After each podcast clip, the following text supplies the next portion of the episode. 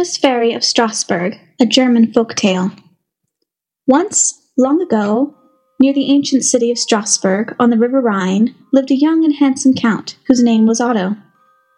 As the years flew by, he remained unwed, and never so much as cast a glance at the fair maidens of the county around him. For this reason, his people began to call him Stone Heart. It chanced that Otto, on one Christmas Eve, ordered that a great hunt should take place in the forest surrounding his castle. He and his guests and his many retainers rode forth, and the chase became more and more exciting. It led through thickets and over pathless tracts of forest until at length Count Otto found himself separated from his companions. He rode on by himself until he came to a spring of clear, bubbling water known to the people around as the Fairy Well. Here Count Otto dismounted. He bent over the spring and began to wash his hands in the sparkling tide, but to his wonder, he found that though the weather was cold and frosty, the water was warm and delightfully caressing. He felt a glow of joy pass through his veins, and, as he plunged his hands deeper, he fancied that his right hand was grasped by another, soft and small, which gently slipped from his finger the gold ring which he always wore. And lo, when he drew out his hand, the golden ring was gone. Full of wonder at this mysterious event, the Count mounted his horse and returned to his castle, resolving that the very next day he would have the fairy well emptied by his servant so that he might find his ring. He retired to his room, and throwing himself just as he was upon his couch, tried to sleep, but the strangeness of his adventure kept him restless and wakeful. Suddenly he heard the hoarse baying of the watch-hounds in the courtyard, and then the creaking of the drawbridge as though it were being lowered. Then came to his ear the patter of many small feet on the stone staircase, and next he heard indistinctly the sound of light footsteps in the chamber adjoining his own. Count Otto sprung from his couch, and as he did so, there sounded a strain of delicious music, and the door of his chamber was flung open. Hurrying into the next room, he found himself in the midst of numberless fairy beings clad in gay and sparkling robes. They paid him no heed, but began to dance and laugh and sing to the sound of the mysterious music.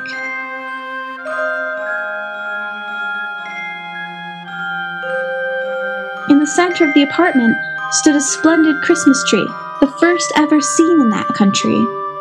Instead of toys and candles, there hung on its lighted boughs diamond stars, pearl necklaces, bracelets of gold ornamented with colored jewels, agates of ruby and sapphires, silken belts embroidered with oriental pearls, and daggers mounted in gold and studded with the rarest gems. The whole tree swayed, sparkled, and glittered in the radiance of its many lights. Count Otto stood speechless, gazing at all this wonder, when suddenly the fairies stopped dancing and fell back to make room for a lady of dazzling beauty who came slowly toward him. She wore on her raven black tresses a golden diadem set with jewels.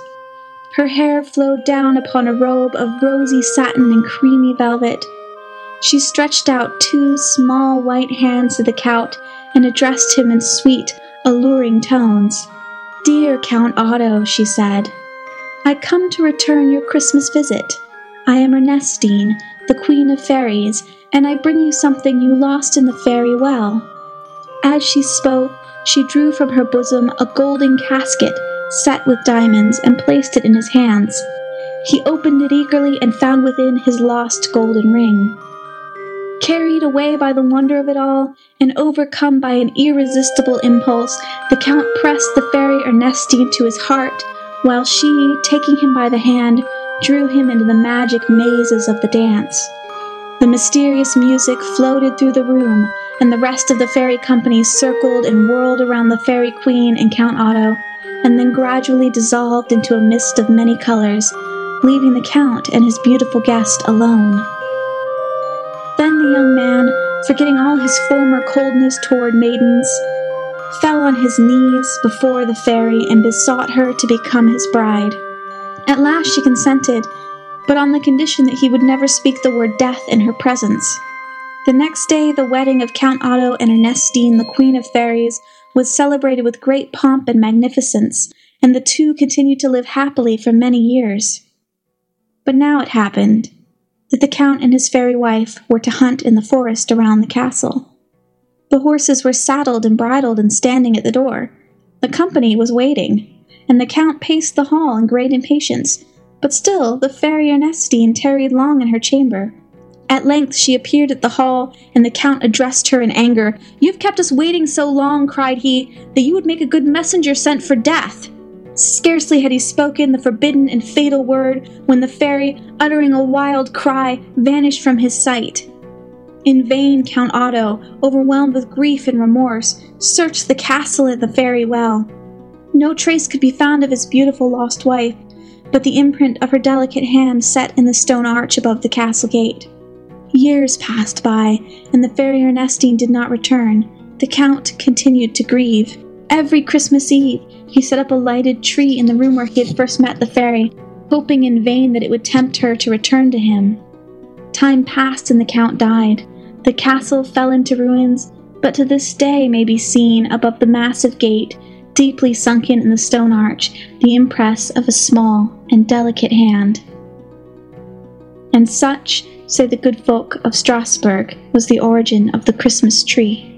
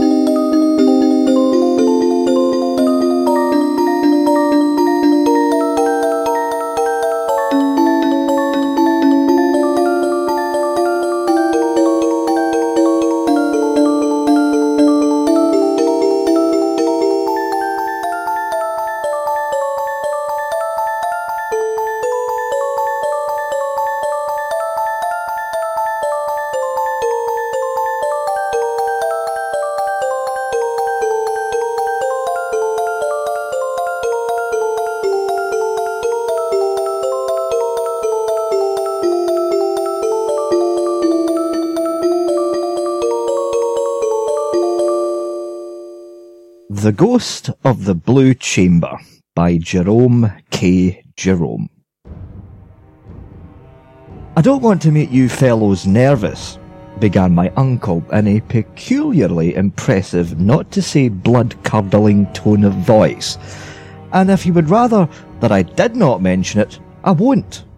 But as a matter of fact, this very house in which we are now sitting is haunted you don't say that, exclaimed Mr. Coombs.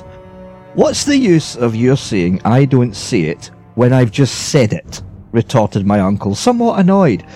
You talk so foolishly. I tell you, the house is haunted regularly. On Christmas Eve, the Blue Chamber, they call the room next to the nursery the Blue Chamber at my uncle's, is haunted by the ghost of a sinful man. A man who once killed a Christmas carol singer with a lump of coal. Oh, how did he do it? asked Mr. Coombs eagerly. Was it difficult? I do not know how he did it, replied my uncle. He did not explain the process. The singer had taken up a position just outside the front gate and was singing a ballad. It is presumed that when he opened his mouth for a B flat, the lump of coal was thrown by the sinful man from one of the windows, and it went down the singer's throat and choked him. You want to be a good shot, but it is certainly worth trying, murmured Mr. Coombs thoughtfully. But that was not his only crime, alas, added my uncle. Prior to that, he had killed a solo cornet player. No. Is that really a fact? exclaimed Mr. Coombs. Of course it's a fact, answered my uncle testily. All events. As much a fact as you can expect to get in a case of this sort. Hmm. The poor fellow, the cornet player, had been in the neighbourhood barely a month. Old Mr. Bishop, who kept the Jolly Sandboys at the time, and from whom I had the story, he said he had never known a more hard-working and energetic solo cornet player. He, the cornet player, only knew two tunes, but Mr. Bishop said that the man could not have played with more vigour, or for more hours a day, if he had known forty. The two tunes he did play were Annie Laurie and Home Sweet Home, and as regard his performance of the former melody, Mr. Bishop said that a mere child could have told what it was meant for. This musician, this poor, friendless artist, used to come regularly and play in this street just opposite for two hours every evening. One evening he was seen, evidently in response to an invitation, going to this very house. But he was never seen coming out of it. Oh, did the townsfolk try offering any reward for his recovery? asked Mr. Coombs. Not a penny, replied my uncle. Another summer, continued my uncle, a German band visited here, intending, so they announced on their arrival, to stay until the autumn.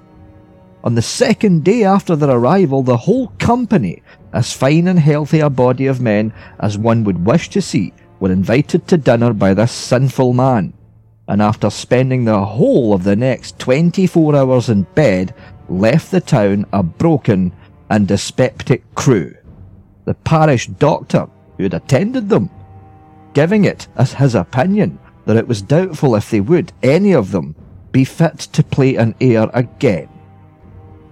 You, you don't know the recipe, do you? asked Mr. Coombs. Unfortunately, I do not, replied my uncle, but the chief ingredient was said to have been railway dining room hash. I forget the man's other crimes, my uncle went on. I used to know them all at one time, but my memory is not what it was. I do not, however, believe I am going his memory an injustice in believing that he was not entirely unconnected with the death and subsequent burial of a gentleman who used to play the harp with his toes and that neither was he altogether unresponsible for the lonely grave of an unknown stranger who had once visited the neighbourhood, an Italian peasant lad of some sort, a performer upon the barrel organ. Merry Christmas Eve, said my uncle, cleaving, with low impressive tones, the strange odd silence that, like a shadow, seemed to have only stolen into and settled down upon the room. The ghost of this sinful man haunts the Blue Chamber in this very house. There, from midnight until the cock crow, amid wild muffled shrieks and groans and mocking laughter and the ghostly sound of horrid blows, it does fierce phantom fight with the spirits of the solo cornet player and the murdered carol singer, assisted at intervals by the shades of the German band, while the ghost of the strangled harpist plays mad ghostly melodies with ghostly toes on the ghost of a broken harp. Uncle said that the Blue Chamber was comparatively useless as a sleeping apartment on Christmas Eve. Hark! said my uncle, raising a warning hand toward the ceiling while we all held our breath and listened. Hark! I believe they are at it now. In the Blue Chamber. I, of course, rose up and said that I would sleep in the Blue Chamber. Never, cried my uncle, springing up. You shall not put yourself in this deadly peril. Besides, the bed is not made. Never mind the bed, I replied. I have lived in furnished apartments for gentlemen, and have been accustomed to sleep on beds that have never been made from one year's end to the other. I'm young, and I've got a clear conscience now for over a month. The spirits will not harm me, I may even do them some little good and induce them to be quiet and go away. Besides, I should like to see the show. They, of course, tried to dissuade me from what they termed my foolhardy enterprise, but I remained firm and claimed my privilege. I was the guest. The guest always sleeps in the haunted chamber on Christmas Eve. it is his right. They said that if I put on that footing they had, of course, no answer, and they lighted a candle for me and followed me upstairs in a body. Whether elevated by the feeling that I was doing a noble action or animated by a mere general consciousness of rectitude, it's not for me to say. But I went upstairs that night with remarkable buoyancy. It was as much as I could do to stop at the landing when I came to it. I felt I wanted to go on up to the roof, but with the help of the banisters I restrained my ambition, wished them all a good night, and went in and shut the door. Things began to go wrong with me from the very first. The candle tumbled out of the candlestick before my hand was off the lock.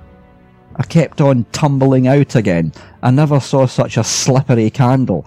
I gave up attempting to use the candlestick at last and carried the candle itself about in my hand, and even then it would not keep upright.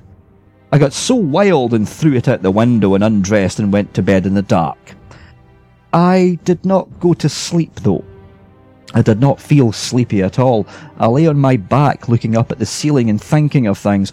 I wish I could remember some of the ideas that came to me as I lay there, because they were so amusing.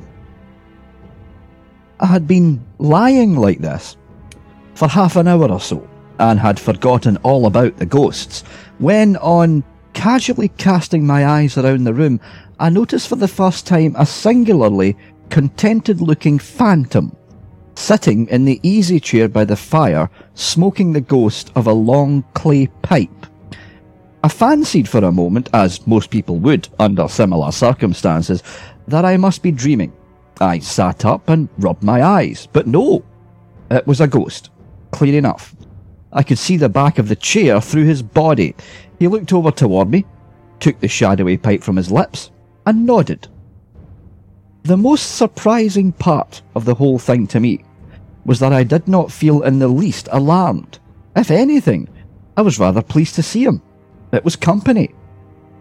I said to him, Good evening. It's been a cold day. He said he had not noticed it himself, but dared say I was right. We remained silent for a few seconds, and then, wishing to put it pleasantly, I said, I believe I have the honour of addressing the ghost of the gentleman who had the accident with the carol singer. He smiled and said it was very good of me to remember it. One singer was not much to boast of, but still every little helped. I was somewhat staggered at his answer. I expected a groan of remorse. The ghost appeared, on the contrary, to be rather conceited over the business. I thought that as he had taken my reference to the singer so quietly, perhaps he would not be offended if I questioned him about the organ grinder. I felt curious about the poor boy. Is it true, I asked, that you had a hand in the death of that Italian peasant lad who came to the town once with a barrel organ that played nothing but Scotch airs? He got quite fired up after that. Had a hand in it? he exclaimed indignantly. Who has dared to pretend that he assisted me? I murdered the youth myself. Nobody helped me. Alone I did it. Show me the man who says I didn't. I calmed him and assured him that I, that I had never, in my own mind, doubted that he was the real and only assassin, and I went on and asked him what he had done with the body of the cornet player he had killed. He said, to which one may you be alluding? Oh, there were any more then? I inquired. He smiled and gave a little cough.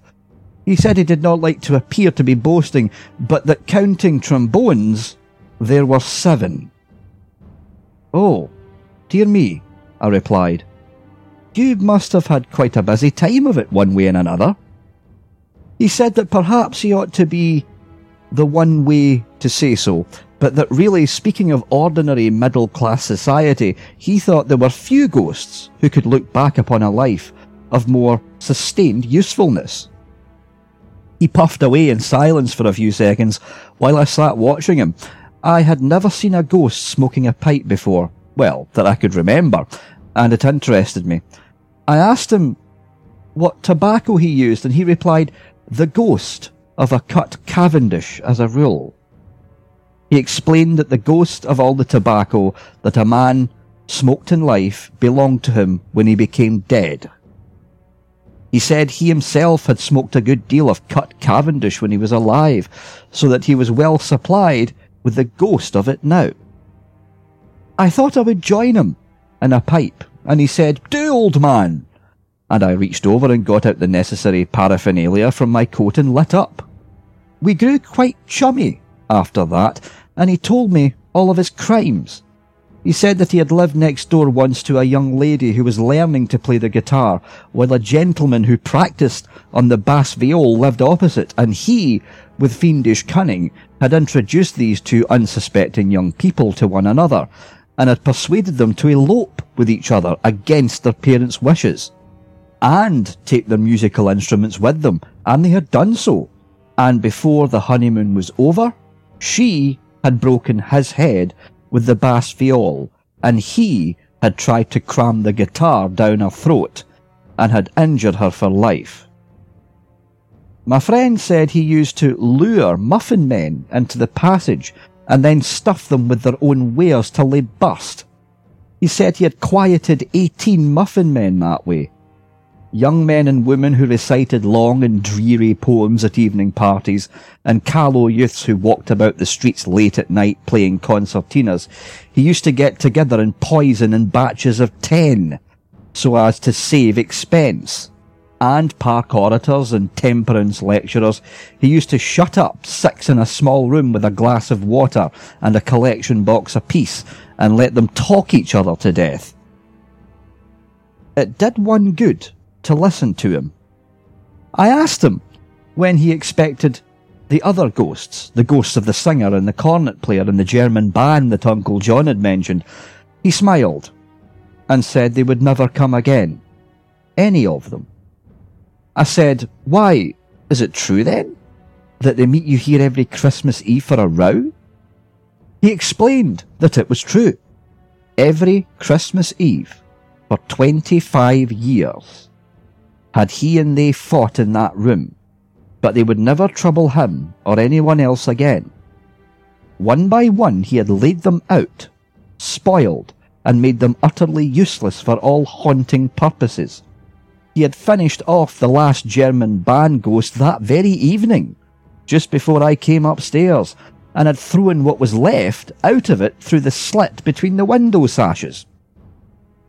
He had said it would never be worth calling a ghost again. So I suppose you will still come yourself as usual, I said. That they would be sorry to miss you, I know. Oh, I don't know, he replied. There's nothing much to come for now. Unless, he added kindly, you are going to be here. I'll come if you sleep here next Christmas Eve. I've taken a liking to you, he continued. You don't fly off screeching when you see a party, and your hair doesn't stand on end. You've no idea, he said, how sick I am of seeing people's hair standing on end. He said it irritated him. Just then a slight noise reached us from the yard below, and he started and turned deathly black. You're ill, I cried, springing toward him. Tell me the best thing to do for you. Shall I drink some brandy and give you the ghost of it? He remained silent, listening intently for a moment, and then he gave a sigh of relief, and the shade came back to his cheek. It's all right, he murmured. I, I was afraid it was the cock crowing. Oh, it's too early for that, I said. Why, it's only the middle of the night. Oh, that doesn't make any difference to those cursed chickens, he replied bitterly. They would just as soon crow in the middle of the night as at any other time. Sooner! If they thought it would spoil a chap's evening out, I believe they do it on purpose. He said a friend of his, the ghost of a man who had killed a tax collector, used to haunt a house in Long Acre where they kept fowls in the cellar, and every time a policeman went by and flashed his searchlight down the grating, the old cock there would fancy it was the sun and start crowing like mad, when, of course, the poor ghost had to dissolve, and it would, in consequence, get back to back, back home sometimes as early as one o'clock in the morning, furious because it had only been out for an hour. I agreed that it did seem very unfair. Oh, it's an absurd arrangement altogether, he continued quite angrily. I can't imagine what our chief could have been thinking of when he made it. As I have said to him over and over again, have a fixed time and let everybody stick to it. Say four o'clock in the summer and six in the winter. Then one would know what one was about. But how do you manage when there isn't any clock handy? I inquired. He was on the point of replying when again he started and listened. This time I distinctly heard Mr. Bowles' cock next door crow twice. There you are, he said, rising and reaching for his hat. That's the sort of thing we have to put up with. What time is it anyway? I looked at my watch and found it was half past three in the morning. I thought as much, he muttered. I'll wring that blessed bird's neck if I get a hold of it. And he prepared to go. If you can wait half a minute, I said, getting out of bed, I'll go a bit of the way with you. Ah, that's very good of you, he replied, pausing, but it seems unkind to drag you out. No, not at all, I replied. I shall like the walk. And I partially dressed myself, and took my umbrella, and he put his arm through mine, and we went out together, the best of friends.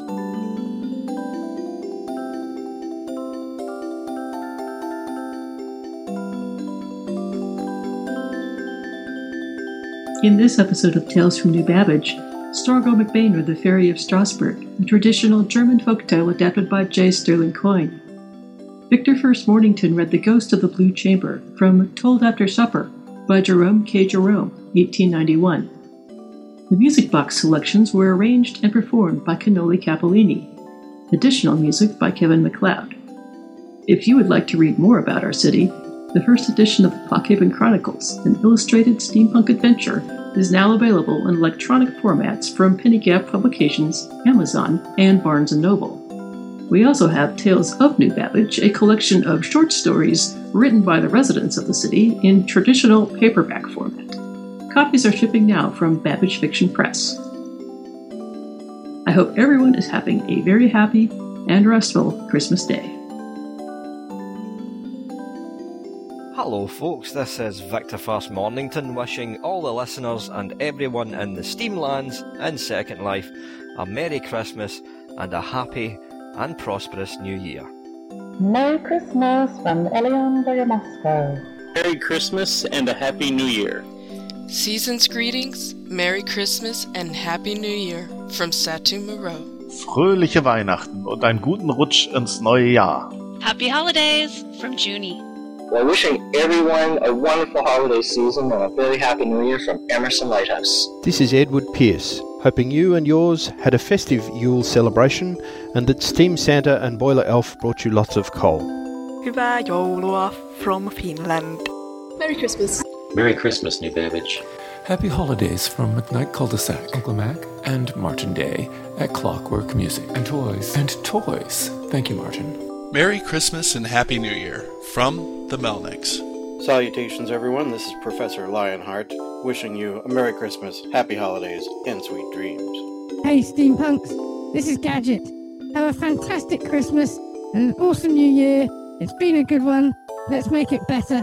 And don't forget, if you've got any brains, I'll look after them for you in a nice shiny jar of formaldehyde. Just send them to the freak house. Bye! Tales from New Babbage is produced for Radio Riel by the citizens of the city-state of New Babbage and is licensed under Creative Commons 3.0 Attribution, Non-Commercial, Share Alike. Keep building.